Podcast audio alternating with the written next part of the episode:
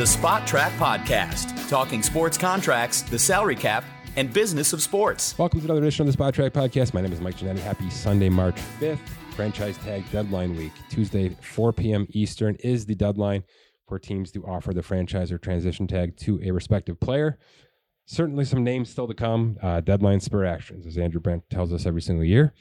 It's coming. And that's sort of the root of my conversation today. I'm going to start with the Dallas Cowboys, not really a tag related conversation, although Tony Pollard is in that market. Um, but I'm going to respond to, I think, what is a significant story, which is Jerry Jones basically saying Dak Prescott's contract is a problem. I'm going to give you every angle I can give you from a number standpoint and every number I can give you from every number standpoint to give you a both sides of the story conversation with how Dallas has handled the Zeke Elliott, Dak Prescott, last five or six years uh, from a number standpoint. And then similar conversation, but very different, and I think very different ending. Baltimore Ravens, Lamar Jackson, where are we going with that? Not just a what is Lamar worth conversation, I promise. I'm, I'm sure you're sick of those. And uh, those are not stopping, by the way, because if he doesn't get the franchise tag, look out. Full conversation about the spending cash spending in the Baltimore Ravens, and then specifically the wide receiver, the tight end, the combined pass catching spending of the Baltimore Ravens in what I think is the total Lamar Jackson era now. And then a few thoughts on Daniel Jones, Geno Smith, where those franchise tags are headed, and where those multi year contract extensions might be headed as well. So it's an all football show. Dallas, Baltimore, Daniel Jones, Geno Smith. That's all next. I put out a passive aggressive tweet that was referencing the Dallas Cowboys. For those who don't know, right? Running backs and quarterbacks comments. Look, it's combine week eh, slash weekend. This uh this time of year drives me absolute berserk because of the smoke and mirrors, because of the minutia, because of the rumors, because everybody's kind of sitting together in one room and ideas quickly turn into tweets and tweets quickly turn into stories and stories quickly turn into well, that's where we're going with this whole conversation. I stay away from it. One particular thing stood out to me, and it was the Cowboys comment. I think it, I think it was Jerry Jones himself, basically referencing. And look, this was very much taken out of context. So I'm going to I'm going to display both sides of the story here, at least from my point of view. Basically saying it's complicated to, to build a roster with a quarterback contract that like we have. Totally fair sentiment there are 15 other organizations in the league that can that can claim this right now. And the word impossible wasn't used and the word you know insurmountable wasn't used. Simply just saying it's get, it gets difficult. This is an organization that is polarizing from A to B from Jerry Jones all the way down to you know the logo right? The stadium. Everything about this organization is over talked about I want to I want to spell this out with numbers because it's something I don't do enough of, even on this show specifically. But uh, I don't want to just throw out loose tweets and then not have anything to back it up with. This is why this is how I assess the Cowboys, a team I actually like a lot right now, quite a bit. I think whatever happens in New York with this Daniel Jones situation, and we're going to get there, is going to be not so much a step back, but I think is going to infringe on how they're going to be getting better immediately. It's going to take a minute with Joe Schoen and that Brian Daboll system to fit every element, right? It took a couple of years in Buffalo. And then a, the, the year before Daboll shipped off to New York, the right move, by the way, for him, Buffalo really started to have that roster together. And it takes time. It takes drafts. It takes free agencies. It takes trades. It takes everything. They've been through it. They know where this is going. But I think – this kind of shock with a Daniel Jones contract or even a franchise tag, which is even more damaging cap wise. And then a Barkley loss and a lot of defensive losses and a Leonard Williams situation, yada, yada, yada. My point is the Giants could be drawing back just a little bit on the field in 2023. So I, I actually think the Cowboys, and by the way, Philly, we've talked about a lot of free agents, a lot of holes to fill. The Jalen Hurts contract's coming. That's not going to affect them cap wise this year, as we know. But there's just a lot of mouths to feed. So it's there to take if Dallas can figure this thing out. So Jerry Jones coming out and saying, "Look, we're, we're you know, it's a difficult task. Dak's going to need another contract." not because he's playing out of his mind and simply has to get out of this current one. It's because he's got two years left on this thing. He's got a f- near $50 million cap hit this year. He's got a $52 million cap hit next year. They're going to restructure something this year to bump up that 52 to even more next year. There's already two void years on this contract. He's approaching 30 years old in, in about, you know, three months here. It just, it's just this, how this thing works. We've, it's why Kirk Cousins every couple of years continually gets another two years guaranteed tacked on. It's cap. Cap equals cash for these quarterbacks because you have to manage this thing. You have to keep the train moving. And if you're still worthy to be around for two, three years, teams are just going to continue to do this. Hell, the Detroit Lions did this with Matthew Stafford, even though they had absolutely no other part of their roster intact, right? It was just a, a, a baloney at a wall situation, but they loved the quarterback, the guy they drafted and homegrown. It, it's just how it works out. It's why Stafford's top five in all time earnings right now. Not to mention the, the lack of the rookie wage scale when he joined the league. But Dak's getting into this conversation. And you know, they're going to have to do something, if not this year, immediately at the end of next year to get out of that 52 plus million, to get him a nice big juicy signing bonus again, to keep the void years from auto- automatically voiding after 2024, to keep make sure the dead cap is spread out as much as possible, and just keep the train on chucking. So, so the Dak side of this is real, and I do want to poke one hole in a lot of things people are saying. I'm going to break it down year by year here for you. But just keep this in mind.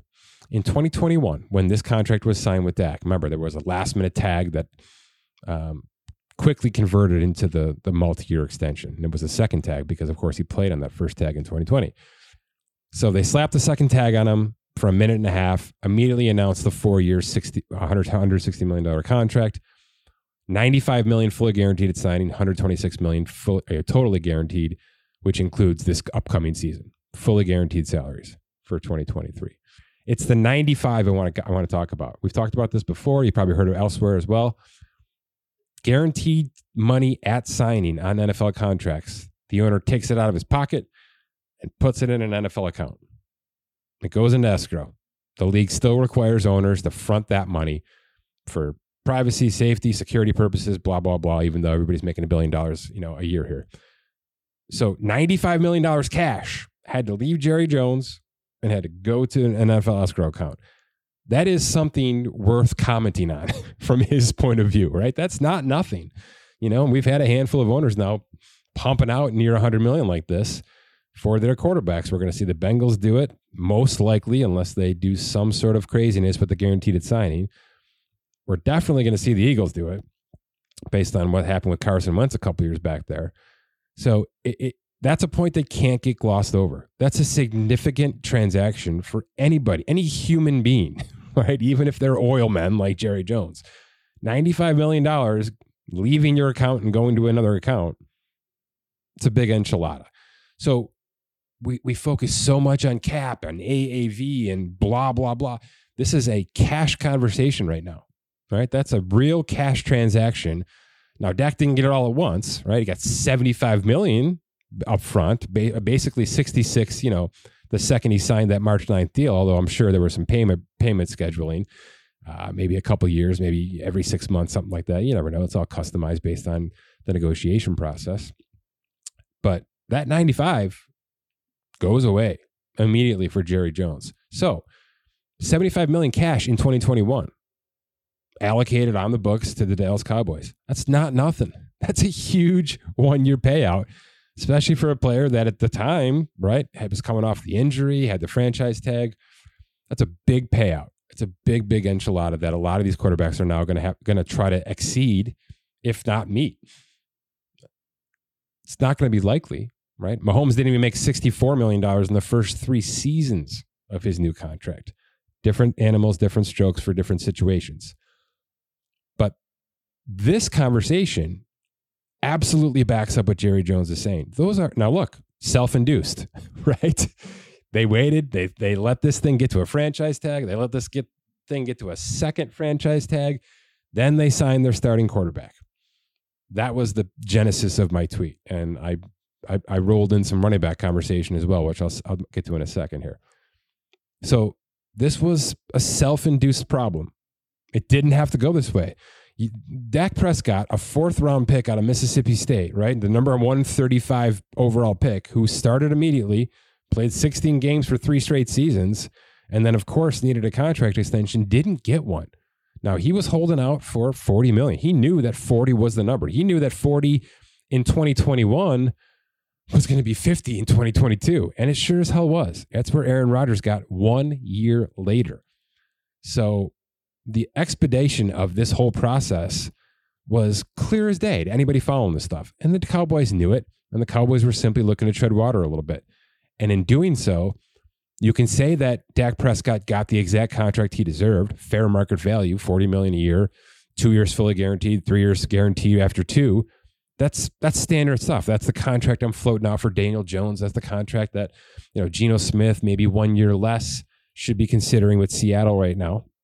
That's a standard order of business in a quarterback negotiation process, if not more, if not more years maximized with total guarantees. All of that seemed great, and at the time, I think we even said out loud, "Look, this is this is the contract he was supposed to get at any point in time."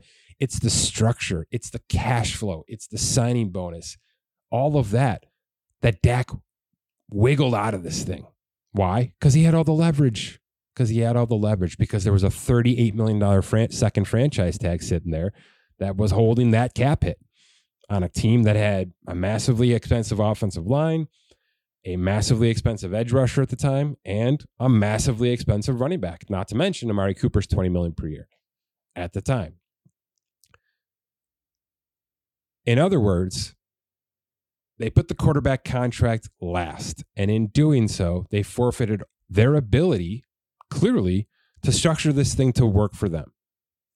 Now, 75 million cash up front with a 66 million dollar bonus ended up giving them nice cap hits, right? There was a halfway decent low cap hit that actually got lower because they converted his base salary the day before the season actually started. They restructured Dak Prescott's contract six months after he signed it before the se- the first season on it even started. So there's everything you need to know right there. They were up against it. This thing was structured in Dak's favor, not in Dallas's favor. And you can hem and haw about should Dak have done better.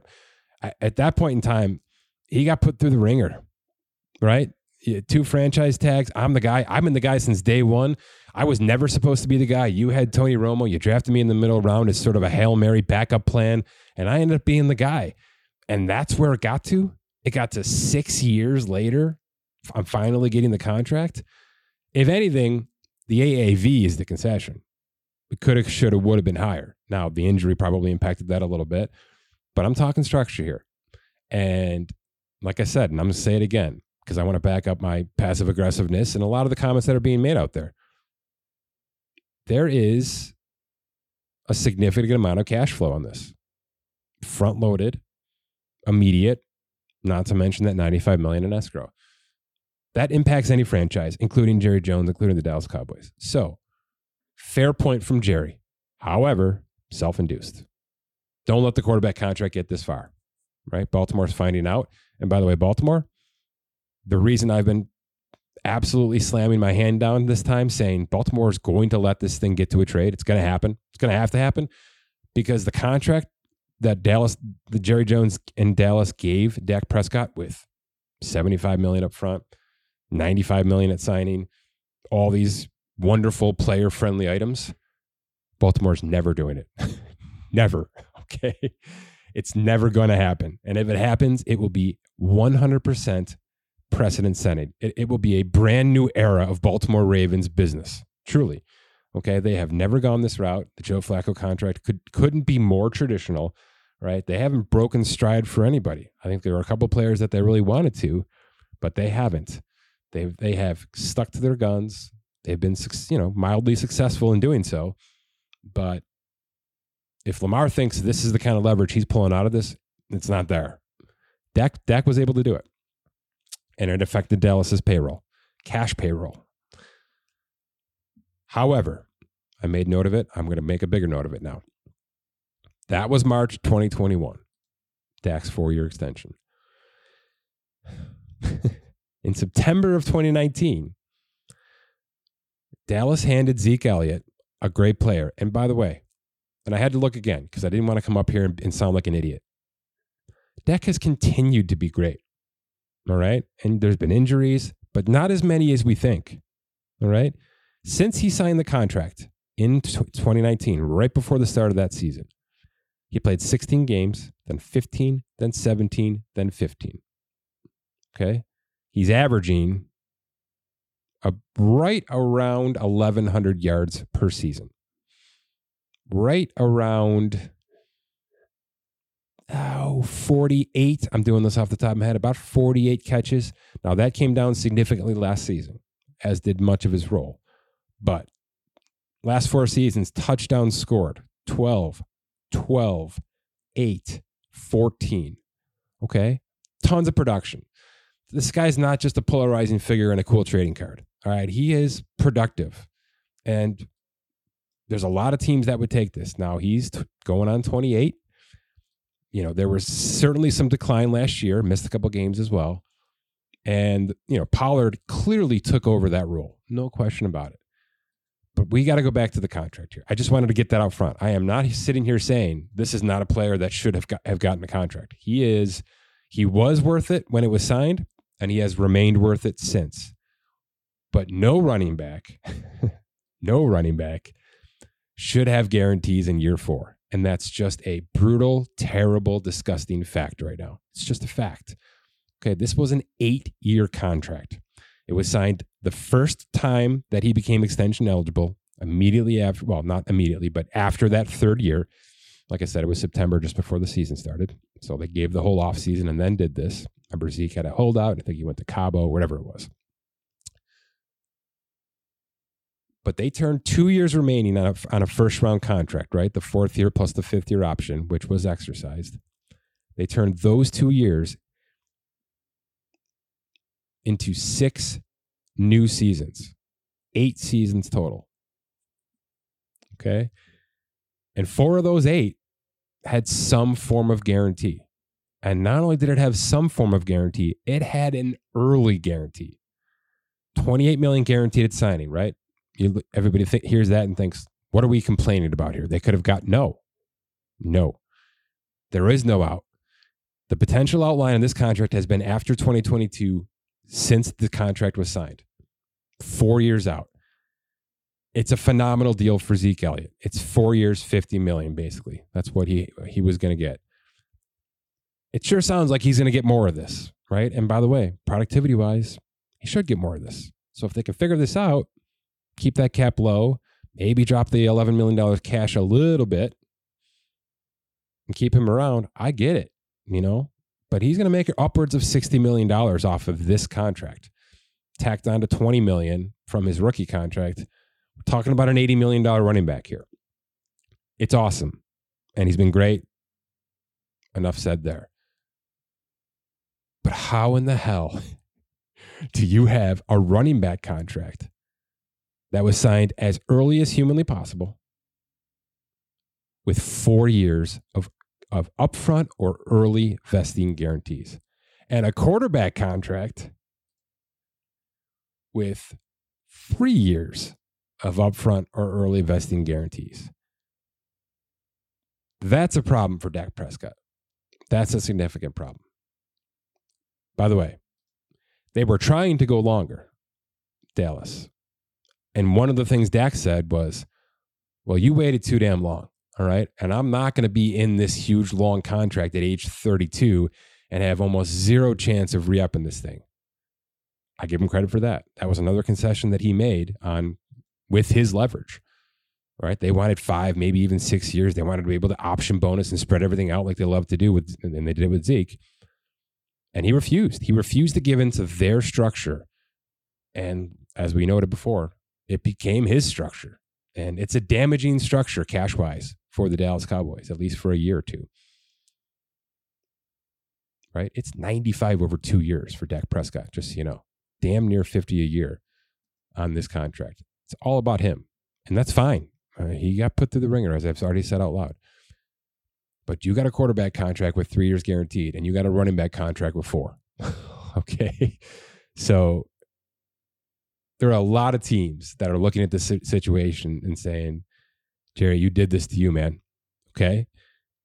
The Amari Cooper comp- contract I thought was perfect, and they traded it. And they traded it for a can of beans. Now, in hindsight, having seen the freaking wide receiver offseason we had last year. So, again, that now dips below this Zeke contract because I thought it was perfect. It was year to year at 20 million a year, which now is, you know, second tier, third tier pay for a WR1. And you had CeeDee Lamb on this rookie contract. You had a great situation set up one two one two financially. Now you're going to pay Lamb. You're going to keep Zeke. You're going to extend Dak. You got to rebuild this half of this offensive line. You got an edge rusher to pay, and then next year's Micah Parsons. So it's a tough time. And I think they really got caught with this one. There is no question that I believe that they wanted Zeke Elliott around. No question. There is also no question in my mind that there is there is not a person in that front office, some of which may not be there anymore, maybe because of this spe- specifically, that doesn't regret the Zeke Elliott contract, the structure of it, the early guarantee of it, the length of it, everything. Nobody else is going this route. Not a single team. Doesn't mean it's it's immediately wrong because of that. But in this case, it's wrong. Okay. The only silver lining, in my opinion, is that you were able to, to overpay Zeke and underpay Pollard and maximize production at that position. Right? They they kind of worked that beautifully. So to keep Zeke around, even even with the dead cap structure that that they have, and then slap a tag on Pollard, are they just tripling down on this whole situation? It concerns me. Okay, because they have been all over franchise tags this past decade. You know, Dalton Schultz last year, obviously Dak the year before. And now they're going to put a running back on a tag, which isn't going to break the bank, but when you toss in the, D, the Zeke situation, it's going to it's going to add up. Some quick numbers because I don't want to just totally blow the Cowboys apart here. I, I told you I'd have some numbers. Total team cash spending. If we go back to 2016, when Dak was drafted and immediately thrown in the fire, 16 games he started. They went 13 and 3. They lost in the divisional round series to the Green Bay Packers. So it was a phenomenal season. And the reason I'm setting things up this way is they were 10th in the league in cash spending that year, which is fine, but it has no impact on this conversation, right? It, they didn't even know what they had in, in Dak Prescott yet. When they were spending their free agent money and blah, blah, blah, Dak was not even on the roster yet, right? He was not even drafted at that point. So that number is moot. The, the important part of that conversation was that Dak Prescott started 16 games, went 13 and 3, and went to the divisional round and lost to Aaron Rodgers. A phenomenal start to, the, to his career, after, uh, coming literally out of nowhere, you know? So now they knew what they had. Now they knew they were going to move off of Romo. Now they knew where the, the, the immediate new direction that this franchise was going. Here's the problem 2017 cash spending in the league, 30th. 2018 cash spending in the league, 30th. That's it. That's a period, exclamation point, exclamation point. Okay. That's the mistake. That's why they're in this massive contract, massive cap, constant restructure mess. If they had Philadelphia Eagled this thing, if they had Miami Dolphin this thing, to some degree Buffalo, even though a lot of Buffalo is really homegrown. But you know, you can talk about the Diggs trade and a lot of things. If they had recognized the situation and immediately put their foot down on the gas pedal from a business standpoint, right? Let's go buy a cornerback. Let's go buy an inside linebacker, right? Because this is well before Micah Parsons. Let's go buy as many weapons as possible to put this thing around Dak Prescott. Think about the wide receivers who were with Amari Cooper at this time, who wasn't even here yet. Now they went and got Cooper from the Raiders. So that was one buy. But how can you see how can you catch lightning in a bottle in 2016 and then just sit on your hands and ride it out and and the reason i'm able to look at this number alone and say they did that is obviously new contracts would have signing bonuses signing bonuses inflate cash payouts that would move move them well up the list in cash spending in any, any given year. To be 30th two years in a row with a rookie quarterback, a fourth round rookie quarterback, it's just preposterous. It's just insane. Okay. It's insane. And still they continue to restructure and move cap. You got to be a, an absolute revolving door, right? If your if your contract doesn't work for us, we're going to find somebody that does work. And if we have to overpay for it, we're doing it because this two to three year window we have with Dak now in this unbelievable rookie contract is going to become, you know, an ice cream sundae the size of a mountain. And we have to utilize it right now. They didn't. They didn't start doing their damage until 2019 with that Zeke contract, with the Demarcus Lawrence contract, with all that those bells and whistles. And finally in 2020, they got themselves the third in cash. And then obviously in 2021, second in cash because of the big gigantic 75 million Dak situation, plus some, like a franchise tag and all sorts of stuff. I just think they missed their window.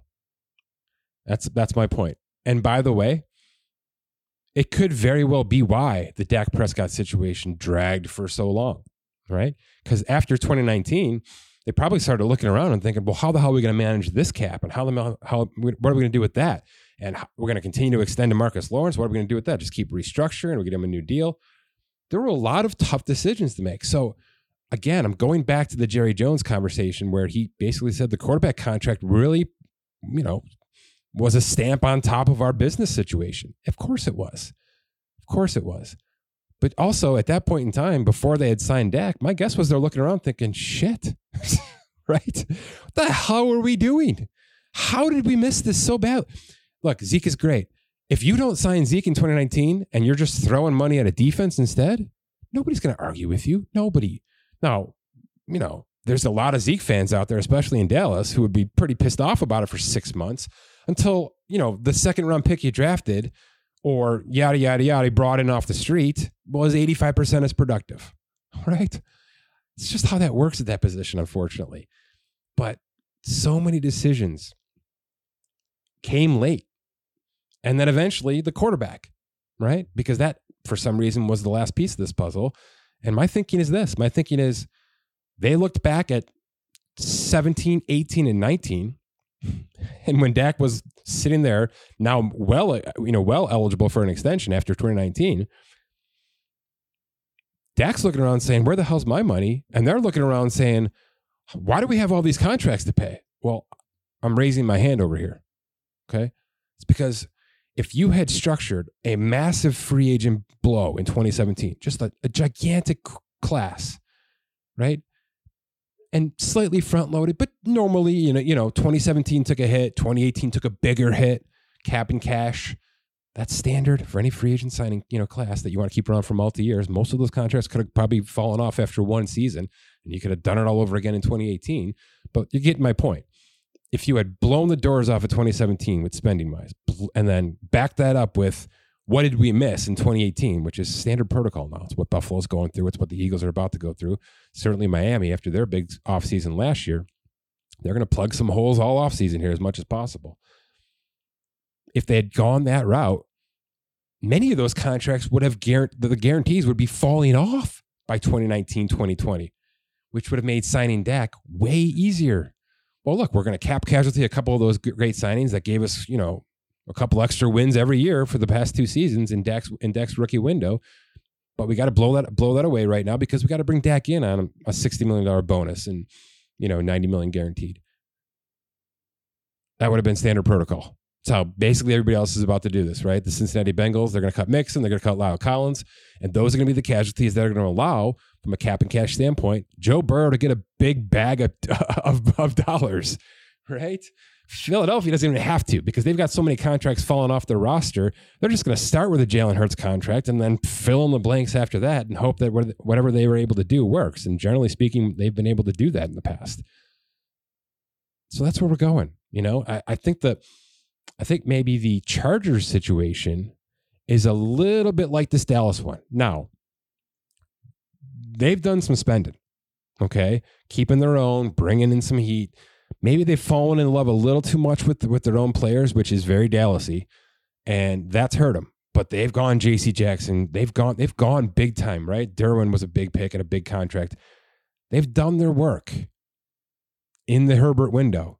And now, unfortunately, that window's closed because he's about to get back. Um, but that feels a little Dallasy, right? The injuries, these, the, the the drafted players that sort of just kind of get pushed pushed along, pushed along, pushed along when maybe they should be moved on from, and immediately upgraded because this is our go time. This, you know, gas pedal all the way down. So I, I'd, I'd attribute a Chargers Dallas combination a little bit, but not Cincy. You know, they play on their own set of rules. And certainly you can talk the Ravens as much as you want, and I'm going to hear in a second, but um, that's it. Long, long, long, long, long story short, I think they botched this Dak, that contract. And it very well could have been that they didn't believe in it. Right? How the hell did we just get this fourth rounder basically off the street to usurp our, you know, golden boy Tony Romo, who couldn't play anyway with his back? And should we believe this? Should we truly invest around this player right now instead of just saying, all right, this is Russell Wilson 2.0. We got one. Let's go. Let's spend, let's spend, let's spend. And then when it's time to pay him, we'll figure it out if we can keep going or if we got to draw back a little bit. 30th, 30th, 17th, 3rd, 2nd, 29th. That's the cash spending of the Dallas Cowboys in the Dak Prescott era. It's backwards. It's backwards. okay. So, yep, the quarterback contract definitely hurts, makes it difficult. Doesn't it's not impossible. Okay. Patrick Mahomes just won a freaking Super Bowl, everybody. It's not impossible. And I'm not even talking cap, right? We're talking cash. But you got to play the game right there's a formula, there's a template. And certainly the template is that the league is handing you a rookie wage scale. They are they have handed you this wonderful gift. And if you are if you are lucky enough to rub the genie, right? To rub the genie and have a quarterback come out of it, especially outside of the first round, you now have a 2 to 3 year window of absolute pixie dust being draped all over your franchise. And if you just sit there and let the dust settle and let things play out as they will, it's going to look a lot like Dallas from 2017 on. And if you say, holy crap, we just won the lottery, let's go spend this money on a truckload of immediate talent, maybe it'll look like some of these other other rosters that are flooring themselves up to the to the top of their conferences let's talk about the Ravens a little bit because uh, the Lamar stuff's not going away. We've got the deadline in about 48 hours here, less than, right? For this franchise tag, which I will, I do believe he's getting. Uh, I don't even care which one he gets at this point in time. Um, there's a, there's part of me out there that thinks the Ravens are just going to say, we're done with this. And non exclusive tag him at 32.4 and put them on the trade block and take two first round picks and say, okay, that's it. Because it'll be quick and dirty and get them out of here. And they can sort of dictate the team. There'll be more teams in so they can work with Lamar and make sure it's the right team for everybody. And it's a team that maybe doesn't affect them too much. Um, but if they exclusive tag them and make things a little bit more complicated, that's their prerogative. And it's certainly better business because I do think there's much more than two first round picks out there for a player like Lamar Jackson, especially if the right team and the one team specifically that I've been saying all along is actually willing to go in. Now, my thinking is, you know, executive A and executive B from the Baltimore Ravens and this mystery team probably just had a couple of nice conversations in Indianapolis this past week, right? And there's probably an understanding of what their what executive B's team is willing to offer up, is willing to pay Lamar Jackson because obviously Lamar's not doing anything. He's not signing any kind of franchise tag unless he knows exactly what kind of money is sitting on the other side of that rainbow. So it would be, in my opinion, very telling if Tuesday morning an exclusive tag is offered to Lamar Jackson, which again will come at 32.4 upfront until April when things can be adjusted to that actual exclusive number based on the top quarterback, top five quarterback salaries at that point in time. Not now, then. and then there's just a negotiation process. And it's either Lamar, here's our last offer from Baltimore. You know, it's 175 million fully guaranteed. It's a five year contract. We're not going longer. We're not giving you shorter, fully guaranteed. We're this is our offer. We want some flexibility with the cap. We don't want to go $200 million guaranteed. It's uh, too much out of our pockets up front, and it's just too much risk with your injury history. And Lamar says, Great, I want five for 220. End of conversation. Fully guaranteed. And Baltimore says, God bless goodwill. Go get it somewhere else. You know, hopefully you're getting 50 fully guaranteed per year. Um, we have a team that has told us that they're willing to give us, you know, the draft compensation that we're looking for, and they're willing to give you upwards of 200 million fully guaranteed. So, you know, more than we were able to offer. Probably not exactly what you're looking for, but we think you're going to be able to negotiate a good, fair, strong value contract with them. So we want to make the move. We need you to play ball to do that. And obviously, if you've listened to me before, you know that, that I'm thinking the Atlanta Falcons here, who I do think have the right, at least start of a system in place offensively, especially on the offensive line, to now look, it's going to cost, right? Because they got to pay two, uh, pay a guard, pay a center, pay a right tackle, rebuild an entire defense. Great free agency to do that, and then acquire and extend Lamar Jackson. But I think it's a pretty a massively aggressive but intelligent move for a franchise that essentially has been rebuilding this thing slowly on the fly for only about three years now, right? The Matt Ryan stuff really fell off quickly. Obviously, Julio dropped off a, a cliff there after a couple of seasons. Um, but this is, you know, it's not too long ago they were in the Super Bowl. So I, I think this is a team that can smell it still and just has to throw a ton of money at an offseason here, quarterback included.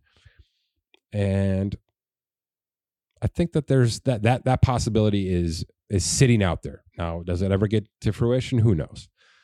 But and by the way, not the only team. I think Washington would be partially available for this. I think the Jets at least are sniffing around this. Carolina very much sniffing around this. Um, so we'll see. But in all this conversation, similar financial questions are coming up about did Baltimore do enough in the, in Lamar Jackson era? Now, they're very different conversations, in my opinion, because Lamar came out not just swinging. He was a late first round pick. He was an MVP.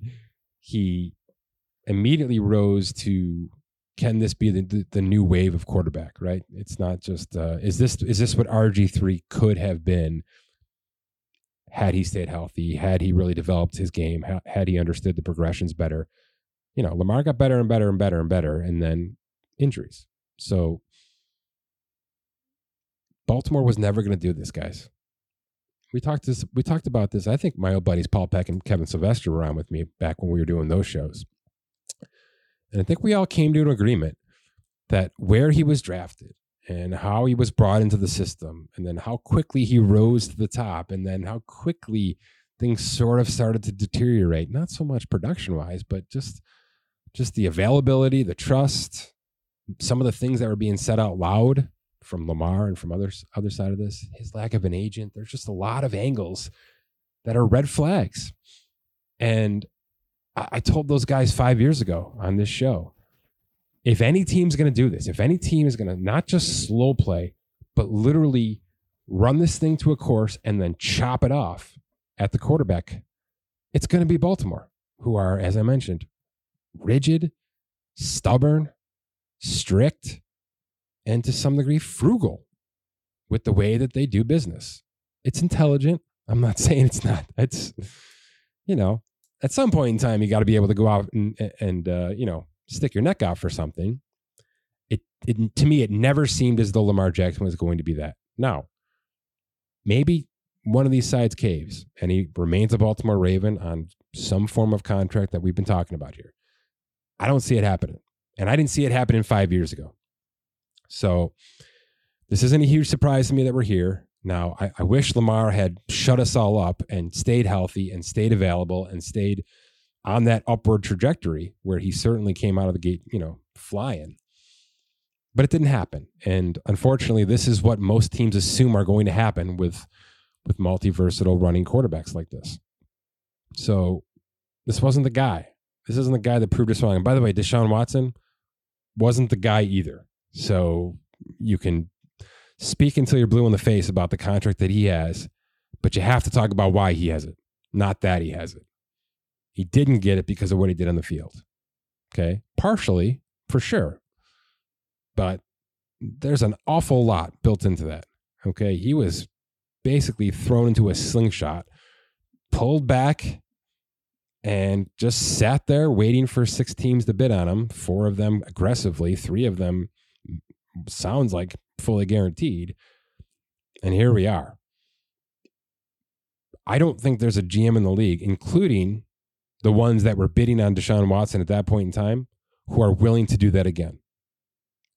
Even for Lamar, who I think is a better quarterback. So I don't think Baltimore is going to get there. Did they do enough in the era of Lamar Jackson, assuming that it's now over? Team cash spending, same conversation as, as the Dallas Cowboys we had a couple minutes ago. Lamar came in 2018. Baltimore's total spending was 32nd, 18th, 16th, 11th, and 20th. And 20th included Lamar's fifth year option. How about the wide receivers around him? Cash spending during the Lamar Jackson era 18th, 20th, 30th, 25th, 32nd. I pulled the PFF grades for the top three wide receivers in Baltimore each of those seasons. Out of the 15 grades, right? Three per season, five seasons. Out of the 15 grades, only two were in the top 50 49th and 47th. Both of those grades went to Marquise Brown, Hollywood Brown, who was traded last draft to Arizona with no replacement in mind. They didn't draft his replacement. They simply just said, okay, Bateman and, and Devin Duvernay, you're the guys now. We're going young, even younger and cheaper because we're not going to pay Hollywood. And he knows it and he wants out. That's it. So the one guy who was actually cracking, uh, you know, the top 50 among wide receivers, you traded away before Lamar could even basically get, you know, get a grasp on him. That's a problem. And you can say this is all jaded and there's I, am angling and uh, come on that's a problem okay if i if i'm giving you this conversation with dallas in total team spending and i just told you basically the ravens are exactly the same right i think that their five year average here is 19th in the league so less than at less than half and then we focus on wide receivers. And it's not like running backs were any better. Rookie running backs across the board. Gus Edwards, J.K. Dobbins, across the board. Mark Ingram got a cup of coffee and then was traded, brought back and then was traded. now, to be fair, I thought it was necessary because this is something I'm not hearing other people doing. Okay. The pushback on this conversation is okay, but they're a tight end friendly offense. Yes. Okay. So I brought all the tight end numbers in, and they're obviously better. You know, the Mark Andrews contract and even some higher draft picks with, with higher rookie wage scale contracts. Here's your tight end spending in the Lamar era, ranked in the league 11th, 12th, 26th, 3rd, 1st last year. First. PFF rankings for tight ends in the Lamar era I took the top two tight ends each season. That's 10 out of five years. Two top fives, four top 15s, five top 20s. It's good. It's good. I mean, it's not elite. Mark Andrews was above average. There's no question about it.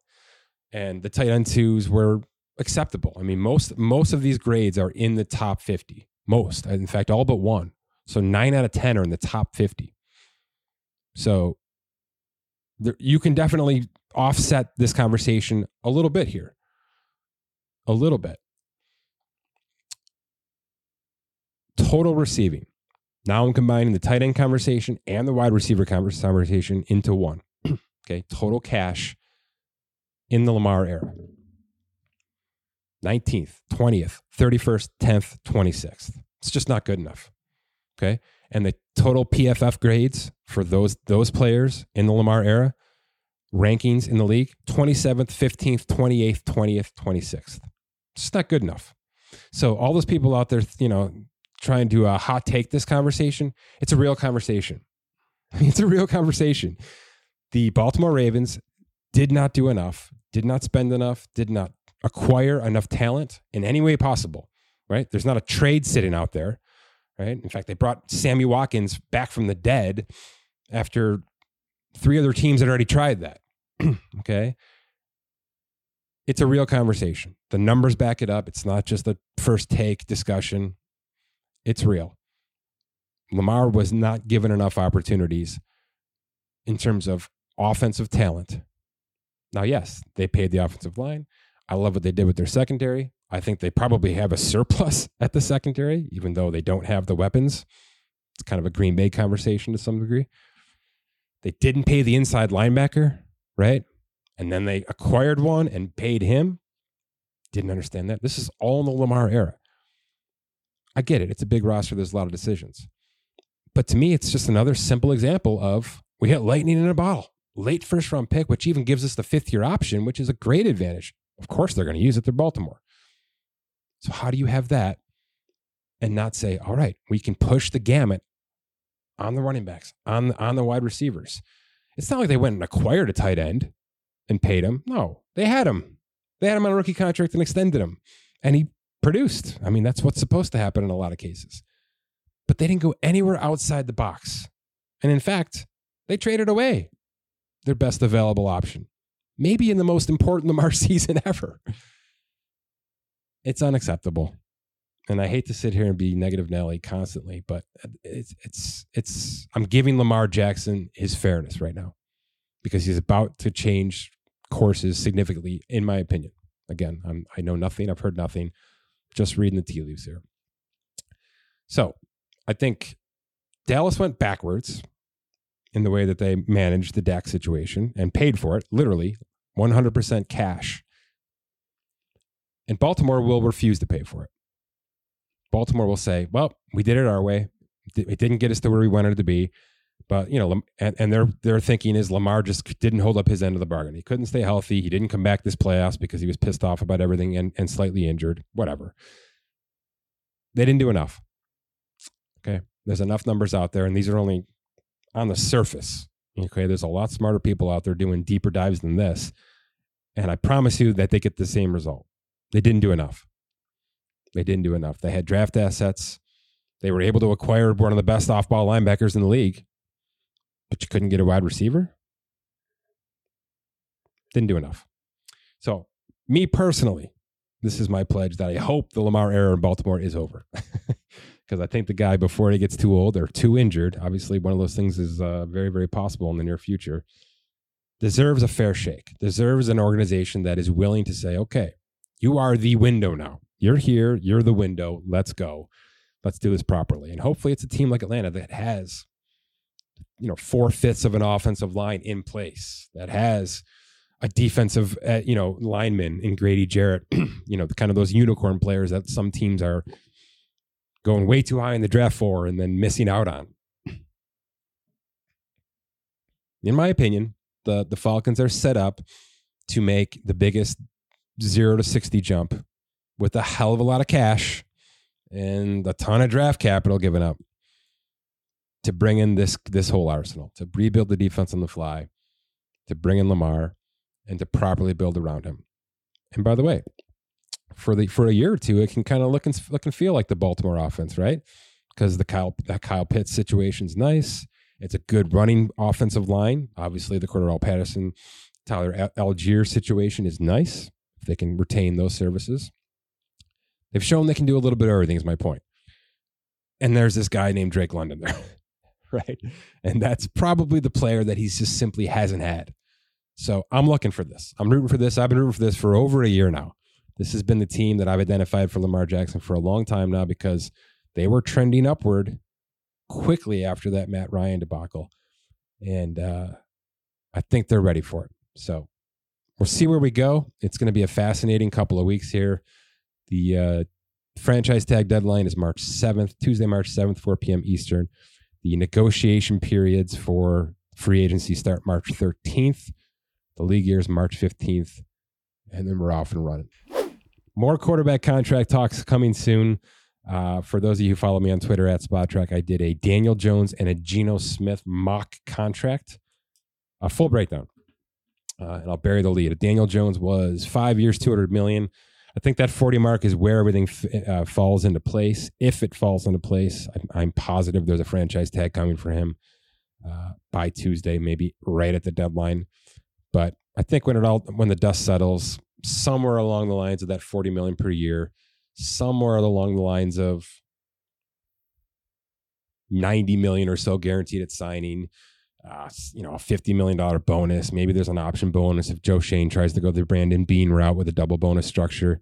Uh, I didn't do it that way. Uh, if you if you follow me on Twitter, you'll see my breakdown. Basically, I threw him a nice bonus.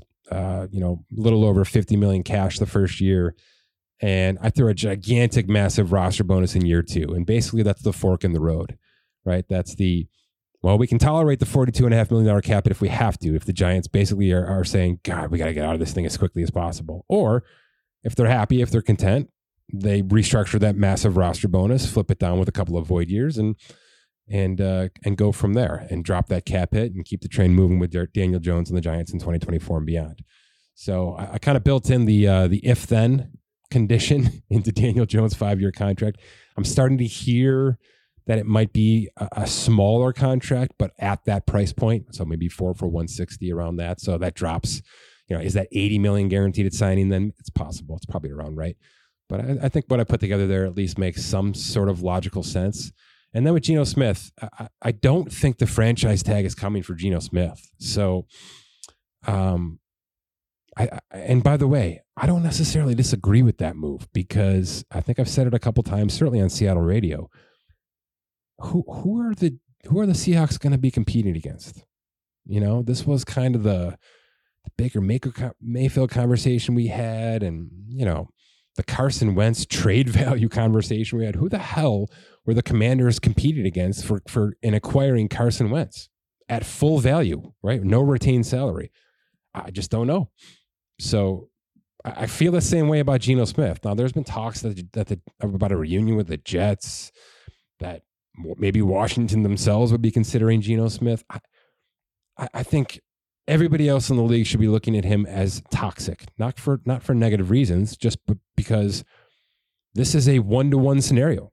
This Seahawks offense, this coaching staff, these weapons, it's all working for Geno Smith right now, and it is a lot to ask this player to go somewhere else, start fresh, learn it all in the offseason, step in and be of equal value. It's just a lot to ask. And I don't think anybody's going to pay for that big of a question mark. So I laid out three for 75 with Seattle, uh, 23 and change per year. Basically, what this is, guys, is a cap adjusted version of Blake Bortles back in 2018 with the Jaguars. It's a little bit more, and it should be because the cap has just skyrocketed. So percentage wise, right? In, percentage increase wise, if this thing gets to 25 million a year, God bless it, right? Three for 75, $30 million bonus. 55 guaranteed at signing, right? Two years fully guaranteed, 55 million over those two years, and then a third year option essentially. It's probably right. If we're talking what a franchise tag would be, 32.4, a second would be around 39. So you're in that $70 million range. But, you know, for cap flexibility purposes, we're dropping it down into the 50s. I think it makes sense. Um, I don't know that, that we get there this might not be a March 15th announcement or certainly a March 7th announcement with the with the franchise tag deadline. So I believe there's a chance that he is allowed to test the market, that Seattle is basically going to say, look, we definitely want to sign you, but you know, your numbers are too much for us, blah, blah, blah. Go find this somewhere else. And then come back to us, give us a chance to match, blah, blah, blah. And Seattle's basically saying, we don't think you're going to have these offers out there. We don't think these numbers exist outside of this room. and uh, we're willing to bet that you can't go get go find it. And once you don't, come back and we'll start talking about the contract offer we have. That's my read in this situation. It's a good. I think it's a good move by Seattle. I don't think they, there's too much risk in losing him. And you know what else they have in their back pocket?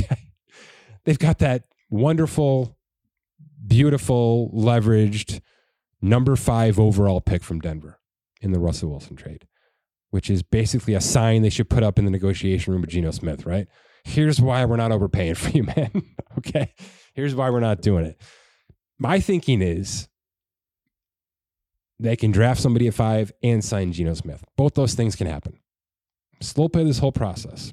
And if the number five pick, whatever, Lev, you know, Will Levis, Anthony Richardson, whoever the hell it is, is just too good to sit, then you pivot. But I don't think we're going to get a tag situation, and I don't think Geno Smith is going to get outpriced on the market. So I'm, I'm, I'm predicting a slower play with this than I am with the Giants and Daniel Jones, who I do think would get a significant contract offer from at least one team, maybe two or three, if he's able to walk on March 15th. So tag coming for him, in my opinion, not so much for Geno Smith and Lamar Jackson, you've heard plenty about. It's almost baseball time. March 30th is opening day. The World Baseball Classic is this week. Plenty to watch, plenty to get to. Opening day rosters are coming together. I'm starting to put guys in the minors finally. That's a good sign. That means we're getting down from 40 to 26 on the actives. And uh, we'll have plenty to talk about. Cousin Dan is feverishly creating notes, gambling ideas, all sorts of uh, baseball related content coming to the Spotrac podcast soon. For Scott Allen, my name is Mike Ginnitti. Thanks for listening to this edition of the Spotrac podcast.